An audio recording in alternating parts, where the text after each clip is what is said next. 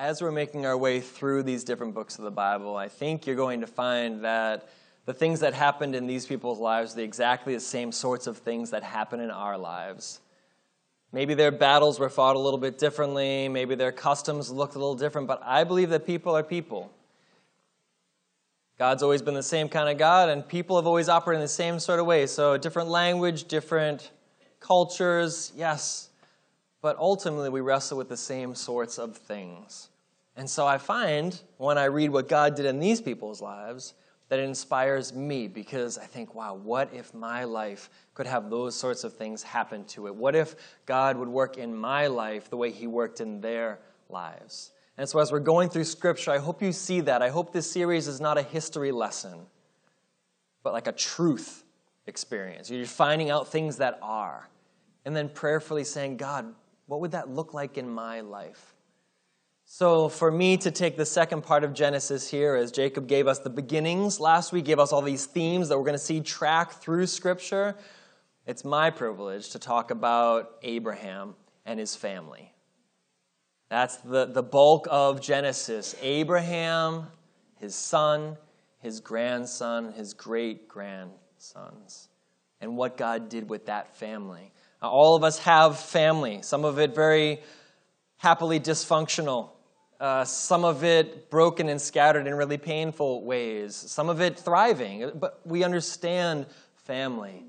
Imagine what it would be like if our family grew and developed and had the impact that Abraham's family did. And why not? We look back at Abraham and think, wow, Abraham. But at that time, before any of that happened, he was just Abram, some guy. Why can't we think that for some guy, some girl, some adult, some child now, the same amazing God would make something out of our lives that's amazing?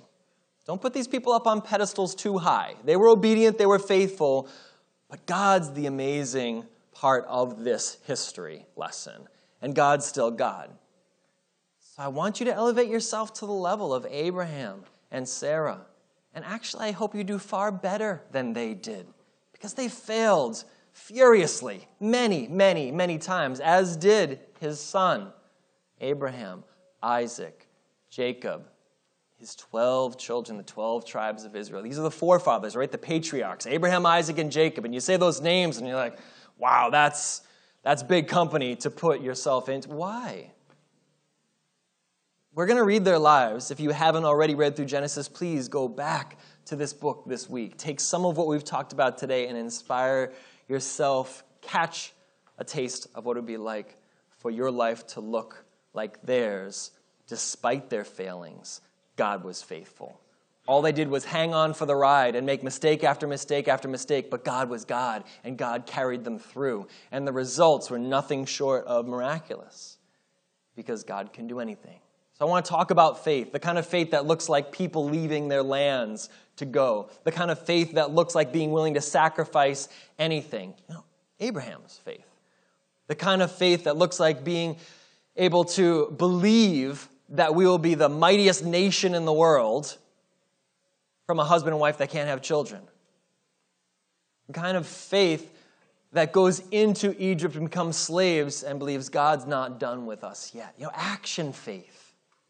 A faith that does something.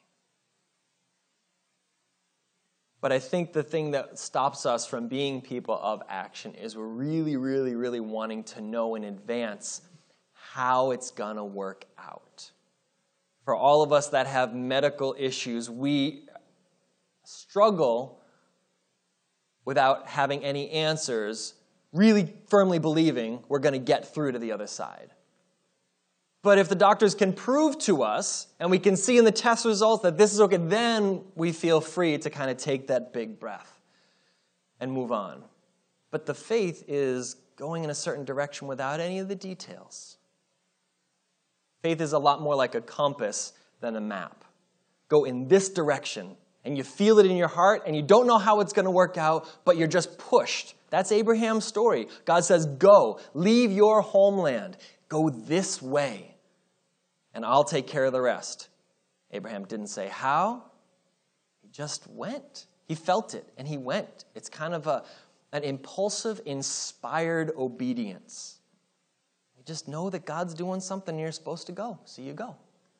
It doesn't make a lot of logical sense, and you don't have all your ducks lined up. You can't prepare for every eventuality. You're not trying to micromanage and control outcomes. You're just walking because you feel God says, go. I would love for my family to look like that. I would love for each of your families to look like that, to hear God speak. Some of us would love that alone. You know, if God just said hi, we'd love to feel like, wow, we're the kind of people that could talk to God. Well, Abraham was just some nomadic sheep herder to begin with. So we can be anybody, and God can use us. There's so much we can get from this. The faith of action, the ability to walk without all the answers, you know, obedience without all the information. But, you know, as I read through these chapters a few times this week, say, God, what do you want me to be inspired by this week? I hope it was many different things for many of you. And if you go back to read it this week, I hope it's many things for you this coming week. But for me, it was the concept of being a blessing. That's what jumped off the pages of God's Word as I read Abraham's story. And so I'd like to read God's blessing to him. You're going to see that God repeats it to him at least 3 times in the course of his life. So God's like, I'm not done. Remember what I said? I'm still in this. We're together. And then God says it again to his son. His own encounter, same promise. He's keeping it moving. And says it again to his grandson, same promise again. And then says it again to those 12 tribes, same promise again. A God of generations, accomplishing things on a massive worldwide scale, despite the constant failures of the people implementing his plan. It's a beautiful, amazing story. So I'd like to look at the blessing and think about what it means to be blessed and what it means to be a blessing to the world. So we'll start with the first promise, the first encounter that Abram had with God. If you want to turn with me, we're going to flip through a few places in Genesis and just read these promises. This first one happens in chapter 12, Genesis 12. And obviously, if we're doing a sermon series on Genesis 12 through 50, we're not going to read everything. But you're going to see that from 12 through 50, the whole way, there's this constant theme of God blessing and making his people be a blessing. And I think when we just think about that and unpack that just even a little bit, we can scratch the surface of such a profound truth. That's what I want us to get from this. We are like Abraham. What would this look like for us? All right, so Abram, here's from God. Doesn't say whether it was in a vision in this case. Doesn't say whether it was an audible voice. Doesn't say whether it was an overwhelming sense of conviction. I just know this. Doesn't say, because God can communicate in any one of those ways. But God made it clear to Abram what he wanted him to do. And this is what it looks like. Genesis 12, verse 1. Now the Lord said to Abraham, or Abram at that point. He'd not been renamed Abraham. He's still Abram. Go from your country. Good translation, that would be homeland, hometown. Go from your place where you grew up, where you know everyone, where you're comfortable, where it's like about you and it's for you and it's known and it's safe. It's your place. Leave your place and leave your people. This is almost like when a man leaves his father and mother to be joined together with his wife and they begin a new family. God's saying, I'm not carrying on your family story. We're starting a new family together. So leave your hometown and your relatives. Take just your family. Think Noah and the ark, right? Take just your family and go. We're about to see something new be born, a new family come to life. Go from your homeland. Go from your relatives. Go from your father's house. The security of having mom and dad to take care, to provide, to be the fallback plan, to give wisdom. Go from that. Step away from that. We're going somewhere together. Go to the land that I will show you. So even yet, he hasn't shown him. I will. So just go this way, and I'm going to reveal things as we go. Verse 2. I will, here's promise language, Covenant language. I will make of you a great nation. Not just you will become a great nation, not you deserve to be a prince with a tribal nation under you. No, just I'm going to make something of you, Abram. God's power, God's blessing, right? And I will bless you. I will show you favor, grace, that same word, that same concept. I will bless you, and I will make your name great. This is all God language. He's going to make Abram's name great so that you will be a blessing. The Abrahamic promise is rooted in missional thought, in God's desire not just to pick the Jews out of the world and say, this nation of Hebrews are the ones that I have picked. You're my favorites. You get my presence. You get my law. You get everything. No, he's chosen him to be an image bearer, to be a truth bearer, to be a light in the dark, to carry. Go into the world and take me there. Be a blessing, because God loves the whole world. He chose this man and his son and his grandson and his great-grandsons to be a blessing to the world. Don't hide and run. Go out and bless. It's just a real important value that we need to place in our faith being rooted not in what we do or don't do. You know that Abram hadn't received any law yet. There's no circumcision yet. That's like a covenantal seal. I am God's child. There's no baptism for Jesus, certainly. We're not even there yet. There's no 10 Commandments. Abraham's faith was based on God is God, and he's leading me, so I'm going for the purpose of loving this great world that God created. Sort of like Adam. God loves his creation, and he puts an image bearer in it. It says, care for it all. It's what you're here for. I'm going to make you great.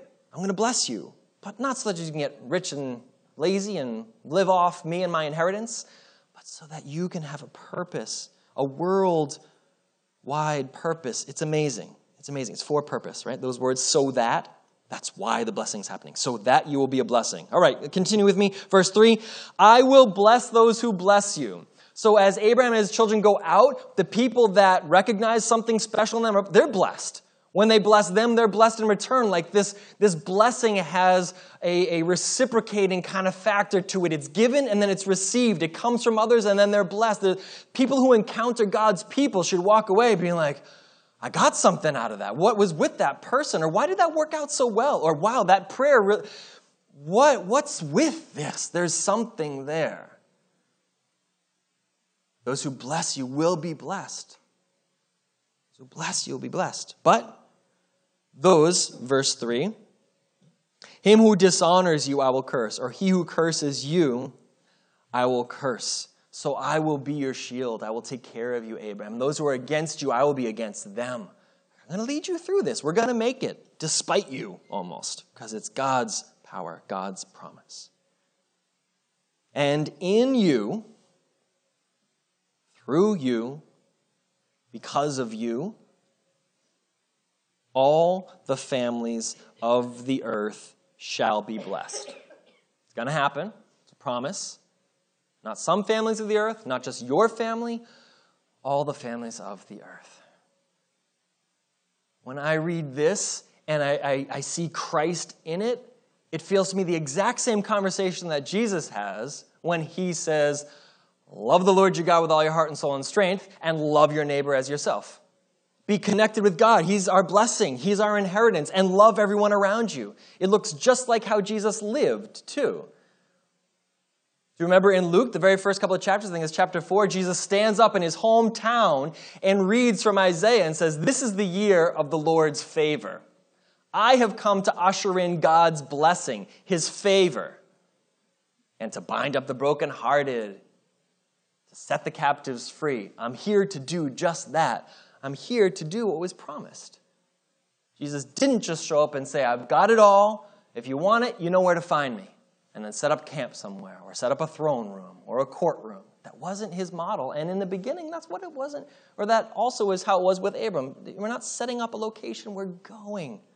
And it's not just for us. Salvation isn't just a gift to receive. It's a gift that then inspires It's a gift that prods. It's a gift that multiplies and expands. The kingdom of God is like a seed. When you plant it, it grows. A tiny seed becomes huge. It's meant to be exponential. And we see that in Jesus, and we see it right in the beginning with Abram and God, the beginning of this family line.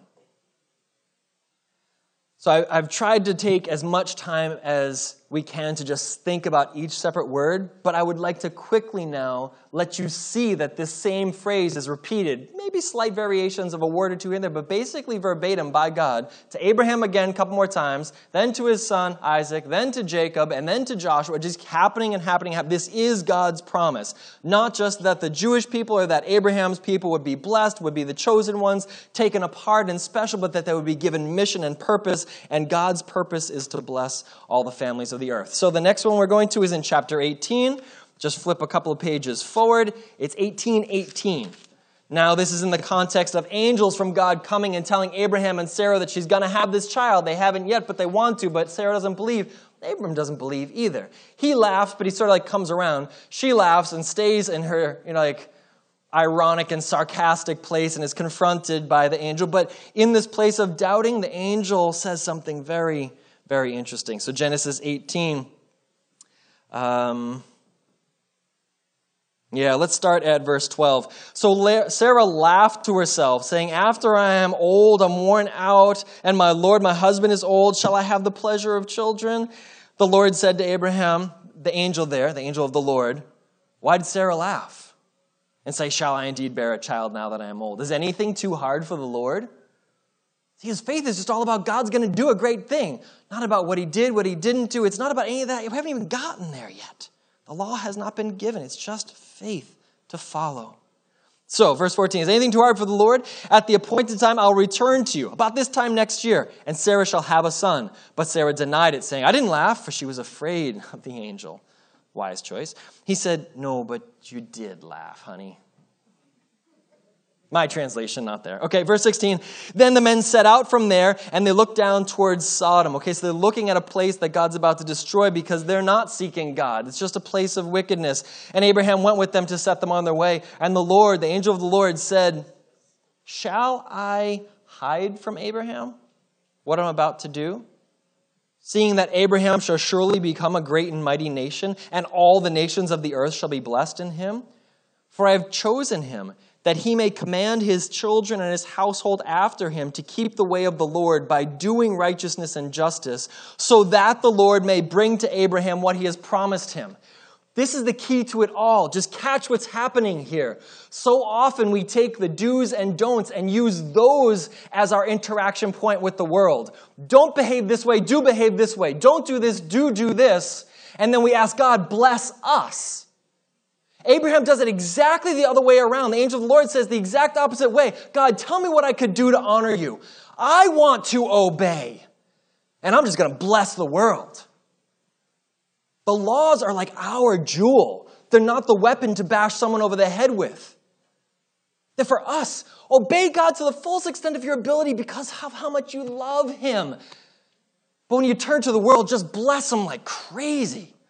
And then as they wonder, where's this blessing come from? I just blessed this person, and I got blessed in response. What's different? You say, oh, we've got this God, and he said we get to go this way, and we get to be with him, get to enjoy this holy moment in his presence, and he's taken us places, and he's so amazing. And I'd rather be with him than in my comfort zone, and we're just going. You want to come? Then they say, yes. Then all the laws make sense. All the rules make sense. You're like, well, what is God like? What is he not like? What should I do? How do I do it? Because we don't behave right into our faith. We follow God and love him and become obedient by him working on us. We don't work our way in. It's given to us and we grow in it. We're the plant that grows, right? So do you see that the blessing is meant to be our interaction with the world, not the law. The law is for us. It's a gift. For those that love God. A blessing is supposed to be our lifestyle. I have a quote downstairs on my wall. I think it's from John Newton. It says something to this effect. When a man is right with God, he's apt to be hard on himself and easy on others. When a man is right with God, he's apt to be hard on himself and easy on others. But when a man is not right with God, he's apt to be easy on himself and hard on others. When a man's not right with God, he's apt to be easy on himself. Oh, I didn't mean that. God will forgive. Doesn't matter. I don't need to do that. Here's a loophole. There's a thing. And hard on others. Why didn't you do that? Shouldn't you do that? Don't you know about God? So which is Abraham? He's the one who says, I want to teach my kids to obey you and to love you, God. And I want to be a blessing to the world. We're going to see that's what Jesus was as well. Kept every command, fulfilled it perfectly, and blessed the world. God's the judge. We're called to be his ambassadors right from the beginning. The law is our joy. The blessing is our commission. All right, chapter 22, verse 18. Again, we're just going to see a few more of them. You've got the main promise now. You've got the key. We want to keep hearing these and then skip to the New Testament just to see it continue to just promoted, pushed, emphasized by Scripture from cover to cover. So 22:18, now this is in the place of sacrifice. So once again, Abram's being challenged by God. Will you give up? Will you sacrifice the thing which you love most? Will you give your only son to die, just like God was about to give his only son to die? And Abraham said, I'm not going to keep for myself anything. New Testament looks back and says it's almost like Abraham believed in the resurrection of the dead. Like if he gives to God, God gave the promise, so God can just give Isaac back. He's just operating in faith, not holding anything back. In that moment, God reaffirms his promise, same God, new situation, maybe new fears, same commitment. All right, where are we? 22. Yeah, 18. Verse 15 is a good place to start. The angel of the Lord called to Abraham a second time from heaven and said, By myself I have sworn, declares the Lord, because you have done this and have not withheld your son, your only son, I will surely bless you, and I will multiply your offspring as the stars of heaven, as the sand that's on the seashore. Then your offspring shall possess the gate of his enemies, and in your offspring shall all the nations of the earth be blessed, because you have obeyed my voice. So Abraham returned to his young men, and they arose and went together to Beersheba, and Abraham lived at Beersheba. Chapter 26, verse 4, that Isaac who was on the altar, chapter 26, verse 4, he gets the promise from God. Again, God's continuing generational promises, God's plan, God's people. Despite Abraham and Isaac and Jacob and all their sins along the way. It's about God. Genesis 26, let's start in verse 2. The Lord appeared to Isaac and said to him, Do not go down to Egypt, but dwell in the land of which I shall tell you. I'm not telling you now. Here's your direction. Here's your compass. Not a map. Just go the direction I say. Verse 3. Sojourn in this land, and I will be with you, and I will bless you. For to you and your offspring I will give all these lands, and I will establish, I'm going to establish the oath that I swore to Abraham your father. I will multiply your offspring as the stars of heaven, and give to your offspring all these lands, and in your offspring all the nations of the earth shall be blessed. Because Abraham obeyed my voice, and he kept my charge, and my commandments, and my statutes, and my laws. He's not talking about the 10 Commandments here. They haven't been given yet. Just whatever he's heard from God, whatever God has said to him, he's done. That's the commands and the laws. Today, what's God asking you to do? This week, what is he calling you to do? This month, what is he saying stop doing? Just leading and following and walking hand in hand. That's what Abraham had. It was this beautiful thing. And God's saying, you, Isaac, we're keeping going. We're not stopping. So let's continue. Isaac now has a son. Jacob's promise. Chapter 28. Verse 14. Start in verse 13. This is Jacob dreaming of the ladder of angels, the staircase of angels coming up and down in that place, in that dream.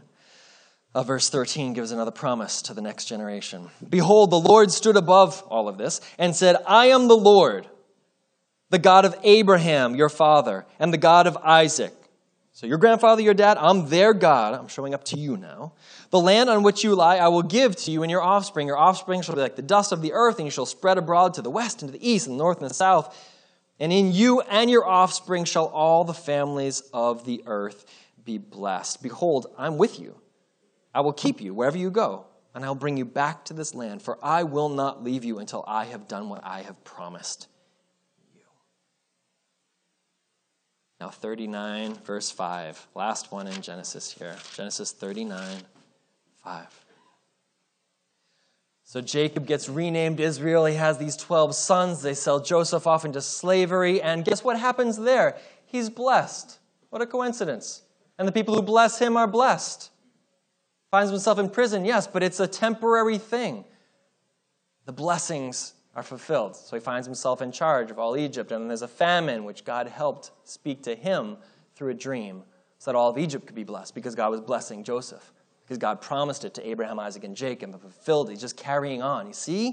This is all together. So here we have, in Genesis, the continuation of this to the next generation. So chapter 39 of Genesis, in verse 2, I guess we can start there. "The Lord was with Joseph, and he became a successful man, and he was in the house of his Egyptian master. His master saw that the Lord was with him, and that the Lord caused all that he did to succeed in his hands. So Joseph found favor in his sight, and he attended him, and he made him overseer of his house, and he put him in charge of all that he had. So from the time that he had made him overseer in his house and over all that he had, the Lord blessed the Egyptian's house for Joseph's sake. The blessing of the Lord was on all that the Egyptian had in his house and his field. And so he left all that he had in Joseph's charge. And because of him, he had no concern about anything except the food that he ate."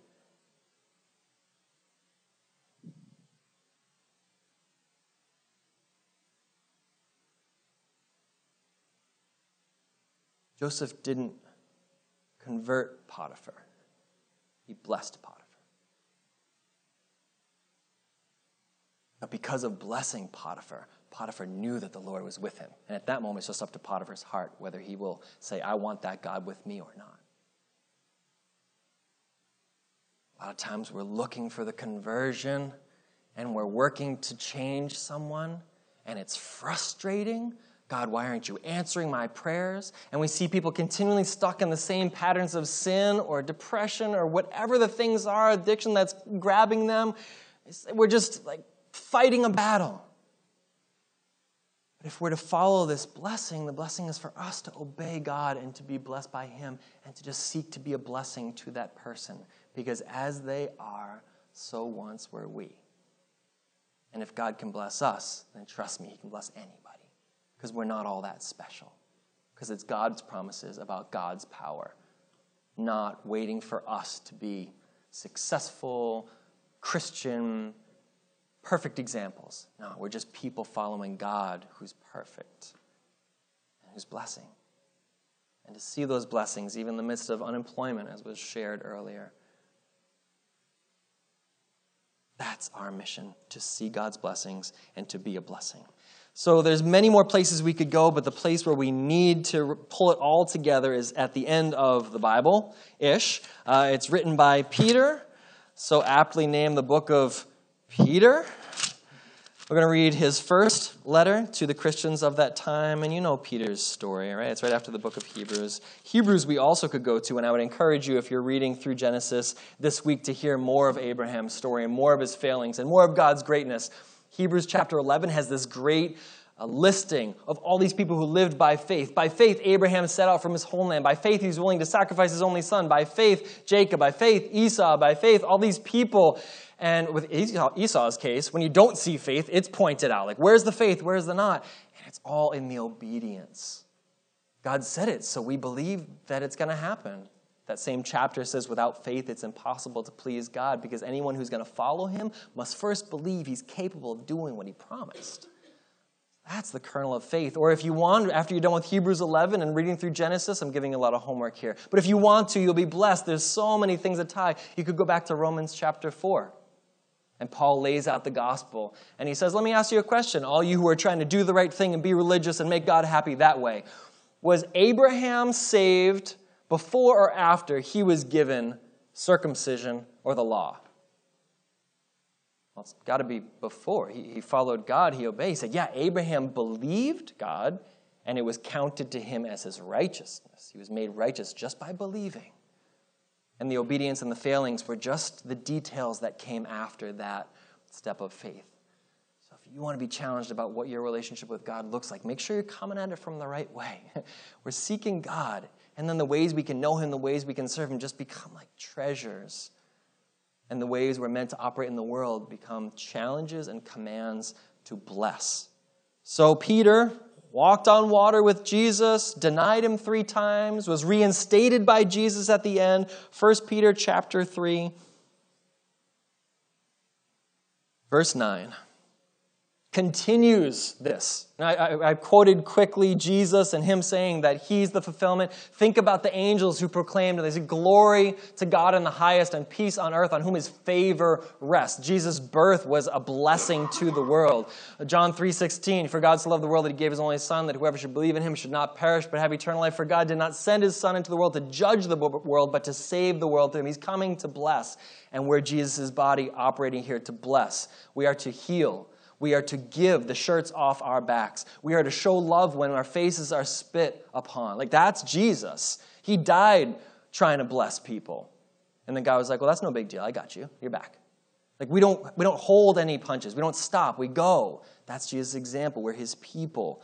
So Peter's pushing that as well, recognizing our righteousness doesn't come from the law. It's not legal. It comes from grace. It's favor. Undeserved, unmerited grace. And so be gracious, be grace-filled, be people of grace. That's what we get here in 1 Peter 3:9.